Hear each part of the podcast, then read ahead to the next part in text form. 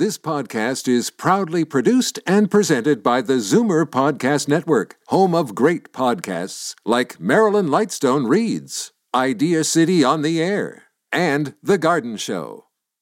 You're listening to an exclusive podcast of the Zoomer Week in Review, heard every Sunday at noon on Zoomer Radio. You're listening to the Zoomer Week in Review, brought to you by CARP, a new vision of aging. Support CARP with your membership today. Visit carp.ca.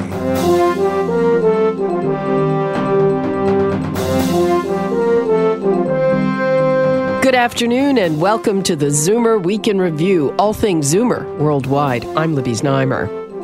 Have you ever received really bad customer service, but you weren't sure how to fight back? Well, there's a new way to resolve consumer complaints that takes the guesswork out of filing your grievance. And remembering a pioneering fashion icon. 85 year old designer Karl Lagerfeld died this week and was working almost until the end of his life. But first, here are your Zoomer headlines from around the world. A new report is urging changes to curb inappropriate lab tests that it says strain the healthcare system. The C.D. Howe Institute says overused tests may lead to wrong diagnoses and potentially inappropriate treatments that can cause side effects. Canadians receive an average of 14 to 20 laboratory tests a year, and 70% of medical decisions are based on those results. The authors are also calling for better electronic records to avoid reordering tests. A Statistics Canada report is investigating why an increasing number of adults are still living with their parents. Almost 2 million Canadians aged 25 to 64 lived with at least one parent in 2017. That's more than double the number in 1995. 70% reported being single. But there's also a growing phenomenon of younger Zoomers moving in with their older Zoomer parents to take care of them. Canada's oldest man has died at 110. Retired Montreal oral surgeon Dr. Robert Weiner was often asked the secret to his long life. He was committed to a strict exercise routine, jumping on his stationary bike for half an hour every day. He was Canada's only male supercentenarian, a term for people at least 110. According to a U.S. based gerontology research group, Dr. Weiner is considered the oldest man ever to be born and die in Canada. A Golden Girls themed cruise is set to sail next year. Thank you for being a friend. The Caribbean cruise will leave from Miami, home of the four iconic TV characters from the 1980s show. The themed cruise will feature a bar crawl, fancy dress party and dinner, bingo, and karaoke nights. The show still has a big fan base thanks to reruns. 97 year old Betty White is the only surviving cast member.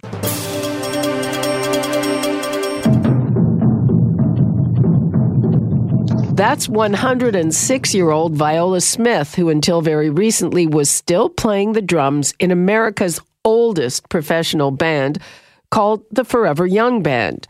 She bought her first drum kit at 10 and went on to perform and tour with her six sisters in the Smith Sisters Orchestra. Six of us getting $73 a week in 1936. Did we make a lot of money? Viola credits her long life to the full body exercise of drumming and adds she loves drinking wine in moderation. I'm Libby Znaimer, and those are your Zoomer headlines from around the world. Ever felt like you've been swindled or duped by a bank, airline, or travel agent? Or had a bad experience at a restaurant or store? Trying to reach a quick resolution is not easy. Now, a new website has launched in Canada that not only lays out consumer rights, but helps resolve complaints. James Walker created the Consumer SOS site that's already had huge success in the UK. MyResolver.ca is a website to help consumers to raise, manage, and resolve issues that they may have with many different organizations. And how so? It will help you to understand your rights. It will help you create um, a nice formatted email template that helps express your issue. Uh, it will record that and all communications. It will remind you what to do and when. And if you can't resolve the issue, if there's an independent body to escalate to, it will know when and how to escalate your case to them. Before you get to the template, what we are doing is helping you to understand your rights, i.e., what to ask for, what's fair and reasonable to say to the organization. We're also recording all of the uh, communication. So rather than you having to work out where to put or to remember what to do, we'll remind you what to do and when. And actually, we'll know where to go if you can't solve it as well. How long have you been going in the UK and how many complaints have you solved? So we've been in the UK for five years live. We've had 19 million visits, uh, visitors to the website, and we've solved over, in Canadian dollars, $3 billion worth of issues just Three. through the website. What are the kinds of companies that are most complained about? A few areas. One is uh, finance. Finance is a big area with people having issues with things like overdrafts and mortgages. Second area is travel. You know, my plane was delayed or I went on holiday and it wasn't quite what I expected. The third one is retail. Big problems often with online retailers as well. You know, something was sent, um, it arrived, it was damaged. What are the other sectors that get a lot of complaints? A lot of complaints, effectively, restaurants, um, really interesting. People go out wanting something great to eat, often for a, a good experience, say a, a birthday or an anniversary, and it doesn't cut the mustard. And so they end up raising an issue. And maybe this is a Brit thing, but rather than say something in the restaurant, they prefer to put it down and email it through to the organisation. and they expect something after the fact? They expect something after the fact. Now, um, restaurants are one of the worst at uh, uh, turning round and going, here's a, a voucher, for example. But we see other areas, say, for example, in mobile or telecoms, as being an area where actually those organizations will do a lot to try and make sure that their customers are happy. So different industries definitely act in different ways towards their consumers. So, how does Resolver make its money? We're not selling data. There's no adverts. There's no marketing to. In the UK, we're working with all key governments on the service that we deliver, um, and they recommend to come and use our service. Where we do make money is taking the data, the aggregated data, so nothing personal or individual, and start to be able to look at things like trends, helping businesses to understand where that they can be better in delivering service. So the focus is about how to improve customer service and deliver better services for consumers. We've set up, and the same we will do here in Canada, is an ethics committee that is made up of all key consumer organisations to make sure that the data that we're using, we're only using in a fair and appropriate way to the consumer. Look, our value is in our trust to the consumer. And I believe that you should never break that trust. And I think a number of large internet organizations have gone too far in giving us free services and us being very happy to accept them and only realizing later that actually what's being done with our data is sometimes quite disturbing. Our customer is the consumer, and actually you should treat your customer fairly. Treat them how you would want to be treated. And I think the really important bit is that by doing that, actually our focus is solely around helping consumers to get better service and better outcomes. So the data that we're using is actually focused on being able to say to businesses where they're doing something or they could do something better. There are two touch points that we have with our suppliers these days in reality. One is when we buy something and one is when we go wrong, when something goes wrong. And actually, when you buy something, that's super easy. But more and more, it's being done by self service checkouts, by running your account through an app on your phone. So the only time that you find out how good a business is is when something goes wrong. So the key loyalty touch point now is not about buying, it's about resolving issues. Okay, thanks very much. Pleasure. Thank you. That was James Walker, founder and creator of the website myresolver.ca. I'm Libby Znaimer, and this is the Zoomer Week in Review. Coming up, one of the most iconic figures of the fashion world has died. We look back at the incredible life of Karl Lagerfeld. You're listening to the Zoomer Week in Review, brought to you by CARP, a new vision of aging. Support CARP with your membership today. Visit carp.ca. A fashion legend has died. Karl Lagerfeld was still working in an industry that worships youth almost up to his death at age 85 this week. He held down top design jobs at Fendi and Chanel and shaped generations with his iconic style. Famously saying every woman should own a little black dress. Lagerfeld was instantly recognizable by his trademark white ponytail, high starched collars, and dark sunglasses. I chatted about his legacy with Zoomer magazine editor in chief and veteran fashion journalist Suzanne Boyd. Karl Lagerfeld represented several things. It sort of signifies that a lot in fashion has changed, especially a system of 20th century fashion that is waning while many other things are waxing. As long as he was alive working, he would have always been influential. He will be influential for many centuries from now, considering what he has done to fashion and with fashion and for fashion. But it's a different time. But he was always beyond time. He started in the 50s, but was always so current was the last, you know, the Kaiser, the emperor, or whatever you called it, of fashion. He outlived all his contemporaries, was always working with young people doing new things, but he was still a man of a certain age from a certain time. What of his legacy is waning? Well, I think the idea of the fashion Kaiser who can dictate things and be outrageous, the let them eat cake attitude. The his nickname was the Kaiser. The Kaiser. Well, yeah, he German extraction came to Paris in the fifties. Um, but it was that said so much about his um, heritage as to his attitude. And I mean, he was famous for the barbed um, things he would say, like the one liners, which were really, really smart and funny, but were also borderline and in his later years could be construed as, you know, very um, sort of misogynistic, body shaming, several things that would not be said in polite society, but it was, oh, it's just Karl.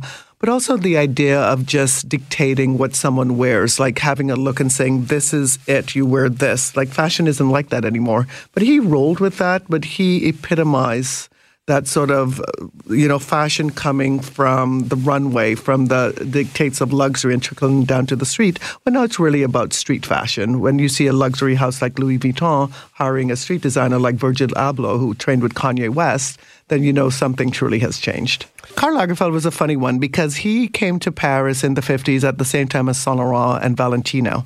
Valentino retired and Saint Laurent crumbled under the pressure of being a fashion genius and passed away several years ago. And Karl Lagerfeld just kept working. And the knock on Lagerfeld was he didn't create his own house. Yes, there was a Karl Lagerfeld brand, but it wasn't very strong. It went from permutation to permutation.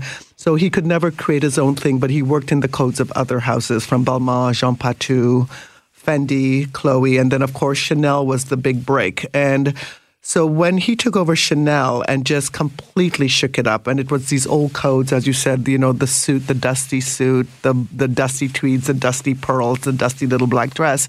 And what he did was he modernized it and said, okay, you can put a Chanel jacket with a pair of jeans. You can biker hats with the double C logos. And he just created this phenom, and everyone had to have Chanel.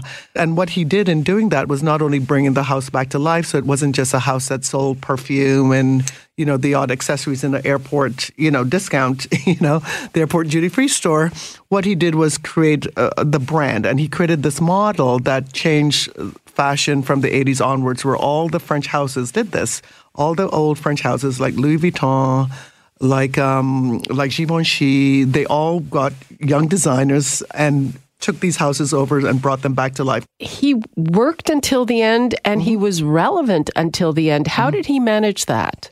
As he said on our cover, I hate nostalgia and I hate being bored. So he always wanted the new and the next. And super curious, you know, he'd always have the hottest, newest It Girl model on his runway. And then I just think because he was so truly himself, when when you're truly yourself, I mean, with his appearance, he looked the same. So he had this one look of the suits, the ponytail, and the fan. Then he went on a diet and he lost 93 pounds in 13 months so he could wear these Hedi Slimane slim suits. And then he started dressing a completely other way, but always the same. So he had, it was like a rock and roll vampire look. So he'd have the black jeans, the high heel boots, the high collared white shirt, the black frock coat, the dark glasses, the fingerless gloves, and the silver rings. And he wore that every single day. So he became sort of a meme. He became a Halloween costume. He was completely recognizable. There was a can of Coke made like him. And then his sayings. The you know there was a book in 2013, you know the sayings of Karl Lagerfeld. So he became sort of this pop cultural figure who was just sort of part of the landscape. What are we left with from him? Well, I think we're left with the fashion system as we know it today. The idea that a force of personality can really affect time and taste over decades. The fact that you can be very, very old and win at a young person's game, which is what fashion is. And the fact that, you know, that our fashion heroes get away with a lot because fashion allows that, and that probably won't last forever in this time. But um, you know, three of them came to Paris: Valentino, Saint Laurent, Lagerfeld, and they changed fashion as we know it forever. I'm going to go home and look up the issue of Zoomer where he was on the cover. But mm-hmm. why did you put him on the cover then? We put him on the cover for many of the reasons we talked about because of what he represented the Zoomer philosophy of being completely of the moment and refusing to stop working. Because for years and years and years, you heard, isn't it time Karl retires? And no, he kept doing those Fendi collections, those Chanel collections, bigger and more extravagant than ever, more work than ever. Kept doing the shoots, working with new people. Okay, Suzanne Boyd, mm-hmm. thanks so much. Oh, my pleasure. And always nice to talk about a legendary fashion designer. That was Suzanne Boyd, editor in chief of Zoomer magazine. I'm Libby Znaimer, and this is the Zoomer Week in Review. Coming up, we remember Peter Tork, the endearing offbeat bassist with the Monkees, who passed away this week. You're listening to the Zoomer Week in Review, brought to you by CARP, a new vision of aging. Support CARP with your membership today. Visit carp.ca. Welcome back to the Zoomer Week in Review, all things Zoomer worldwide. I'm Libby Znaimer. It's time for your International Arts Datebook tips for those of you who are jetting around the world. Here's Jane Brown. We begin in London, where 40 years after taking the movie world by storm, Dolly Parton's 9 to 5 is on stage in the West End. Working 9 to 5. The show, which toured the UK in 2012, has been described as energetic but lightweight. Amsterdam's Rijksmuseum is marking the 350th anniversary of Rembrandt's death with an exhibition of nearly 400 paintings, drawings, and sketches, and calling him the world's first Instagrammer. Marrakesh, Morocco is the site of this weekend's 154 Contemporary African Art Fair, dedicated to art from Africa and the African diaspora, showcasing the work of more than 65 established and emerging artists. And in Frankfurt, Germany, the Stadel Museum is presenting an exhibition that offers comprehensive insights into the artistic and thematic breadth of the Renaissance in Venice. I'm Jane Brown, and that's the International Arts Datebook. This week, we said goodbye to Peter Tork, the quirky and lovable bassist from the Monkees. Before successfully auditioning for that group, Tork was working as a musician in the Greenwich Village scene. In 1965, he auditioned for a fabricated band for a TV show inspired by the success of the Beatles and their film A Hard Day's Night.